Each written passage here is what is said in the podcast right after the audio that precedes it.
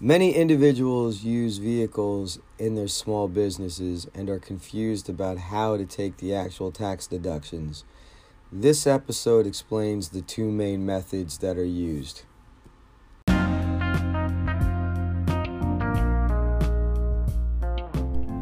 Welcome to the Accounting Tips for Entrepreneurs podcast. My name is Jeff Skolnick, and I am a CPA with 35 years of experience working with small business owners, entrepreneurs, and network marketers on how to make their business more successful by understanding how taxes can work in their favor and not hurt their business. Each and every week, I'm going to come to you with short, quick, and helpful tips on not only how to make sure you are doing everything possible to minimize your income tax liability, but also how to create the income for your business that you truly deserve.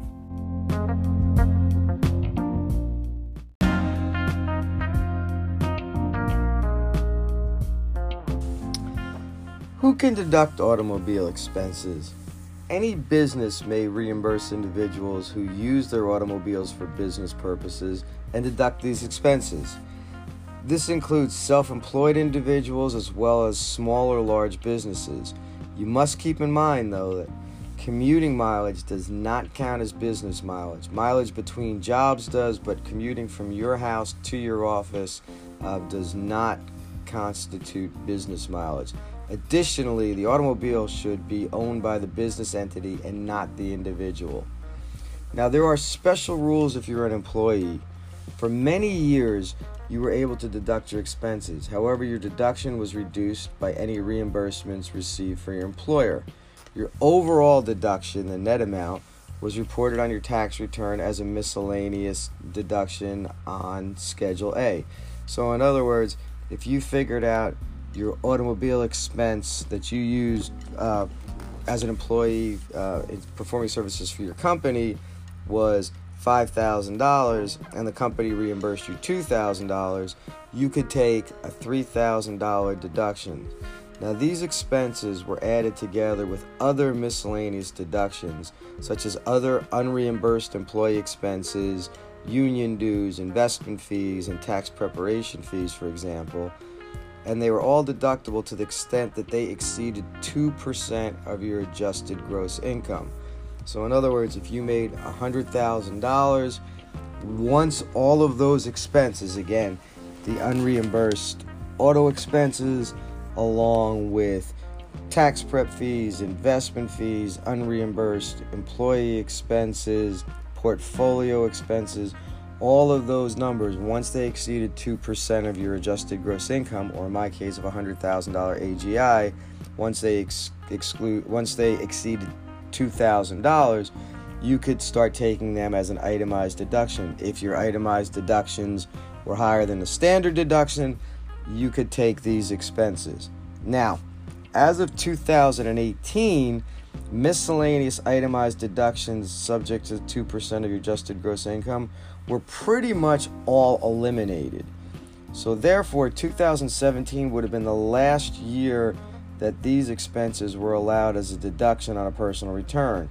So these new rules, this is very important, force employees to request reimbursement from their employer.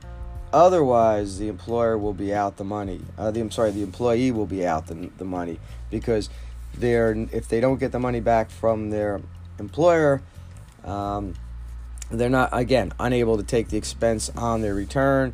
So that's just some new rules that came about in 2018. Now, when you're deducting automobile expenses, you have a choice of one of two methods. The first method is to use actual expenses. Actual expenses would include gasoline, oil, repairs, registration fees, insurance, depreciation, and lease payments. Again, the actual expenses that you incurred in operating the vehicle. The second method would be to use the standard mileage rate published by the IRS. Using the standard mileage rate eliminates the need to keep track of all of the above expenses, or previously mentioned expenses. You simply track the amount of business mileage driven and multiply those by the appropriate rate. The standard mileage rate for 2019 is 58 cents per mile. Now, parking fees and tolls can be taken as an additional expense whether you elect to use actual expenses or the standard mileage rate. Now, in this episode, I am concentrating on business mileage. Keep in mind the mileage rate for those who itemize and use their vehicle for medical reasons. They may use a standard mileage rate of 20 cents per mile as medical expense deduction. Also 14 cents per mile if the vehicle was used for charitable purposes. Keep in mind that the medical expense increases overall medical expenses. However, medical expenses must exceed 10% of adjusted gross income in order to count as an itemized deduction. So again, let's say our medical mileage came out to $2,000, and let's say our other medical expenses came out to $9,000. So we have $11,000 in total medical expenses. Again, if our adjusted gross income was $100,000, 10% of that would be $10,000. Our medical expense deduction in this example would be $1,000. And that $1,000 obviously would be added to the amount of money that the taxpayer is allowed to deduct for taxes and for interest, charitable contributions, and one of the few other deductions that might be available, like gambling losses was one of the miscellaneous deductions that was not eliminated by the new tax law, although you can only take gambling losses up to gambling wins.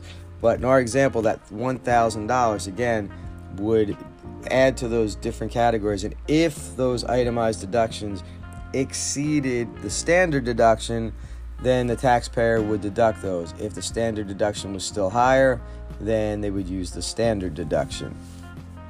Okay, additionally, charitable mileage, like I said, is also an itemized deduction. But again, in order to benefit from this, same as the medical, it would have to, your overall deductions would have to exceed the standard deduction. Now, keep in mind the new higher standard deductions, for example, right now it's $24,000 for married individuals filing jointly. That makes it where far fewer individuals will itemize than used to be the case. So again, that's something to look at, because if you're not going to be able to get the benefit of the deduction, you may want to make sure when you're discussing things with your employer that you are reimbursed so that you're not out any money. All right. Can I switch from one method to the other in later years? Now, you are not allowed to switch from the actual expense method to the standard mileage method in a later year. One of the biggest reasons for this is a lot of times we take accelerated depreciation, meaning that we'll take more depreciation in the early years than you will in the later years, because, I mean, as you know, like if you have a vehicle, you take it off the lot, it loses a lot of value right away, and then less value is lost in later years.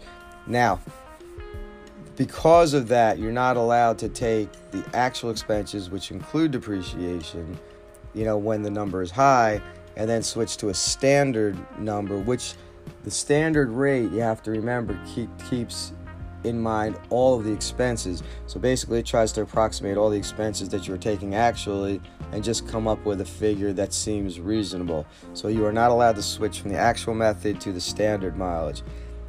You are allowed to switch from the standard mileage rate back to the actual expense method in a later year, although there are some special rules, again, when it concerns depreciation expense. So it is very important to plan your expected benefits under each method before you report the expenses of a vehicle placed in service during the year, as your first year of reporting has an impact on all future years. Now, there are also special rules for what are determined to be luxury automobiles. Long ago, the tax law carved out a special deduction for luxury automobiles. This was done to stop the very wealthy from deducting what were determined to be luxury automobiles as an ordinary and necessary business expense. Remember, whenever you take an expense in a business, it has to be considered ordinary and necessary. All right, so think about it from a standpoint that the IRS does not want to see a business depreciating a $300,000 Ferrari over 5 years. Almost everybody would agree that a write-off of that nature is over the top. The problem was the IRS for years was using a figure that was far too low for luxury automobiles. For 2017, the luxury automobile depreciation limitations were $11,160 in year one. And that's if your automobile qualified for the bonus depreciation of $8,000. But and without explaining all of what that is, let's just assume it did. Year two is $5,100, $3,050 in year three, and $1,875 in each subsequent year, until the automobile is either fully depreciated or disposed of. Now, these limitation figures allow the taxpayer to write off a total of only $23,000 and change after 5 years. Now, it would be difficult to find anyone out there that would classify an automobile with a price tag of $23,000 as a luxury automobile. Luckily, the new tax law made changes to these figures, and beginning in 2018, the new luxury automobile limitations are $10,000 in year one, $16,000 in year two, $9,600 in year three, and $5,760 in each subsequent year. These new limitations allow for over $47,000 of depreciation on a luxury vehicle over the first 5 years. I personally feel that the adjustment was long overdue and makes much more sense in today's world. So now we get into what the record keeping requirement is. In order to deduct automobile expense, you should keep a log in which you record the date, where you traveled, the business purpose, the mileage, and any expenses incurred such as gas or tolls. Nowadays, this has become much easier with the use of telephone apps that can track this for you. Keep in mind, if you do not meet the substantiation requirements, then your automobile deduction may be disallowed. So this episode gives you only the very basics concerning automobile expense deductions. It can get a little crazy. So once again, if you are not familiar with the rules, then check with a tax professional before taking these deductions.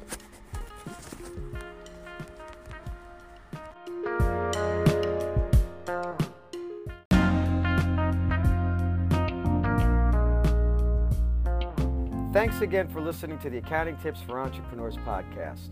If you could please head over to Apple Podcasts, iTunes, or Spotify and leave me a 5-star rating and write a review. Also, please connect with me on social media. If there are any tax or accounting related topics you would like me to cover, please don't hesitate to reach out and let me know. If you are that small business owner or entrepreneur that really wants to learn more about how to minimize your tax liability and maximize your income, just head over to www.jeffcpaworld.com and I'll see you over there. Have a great day.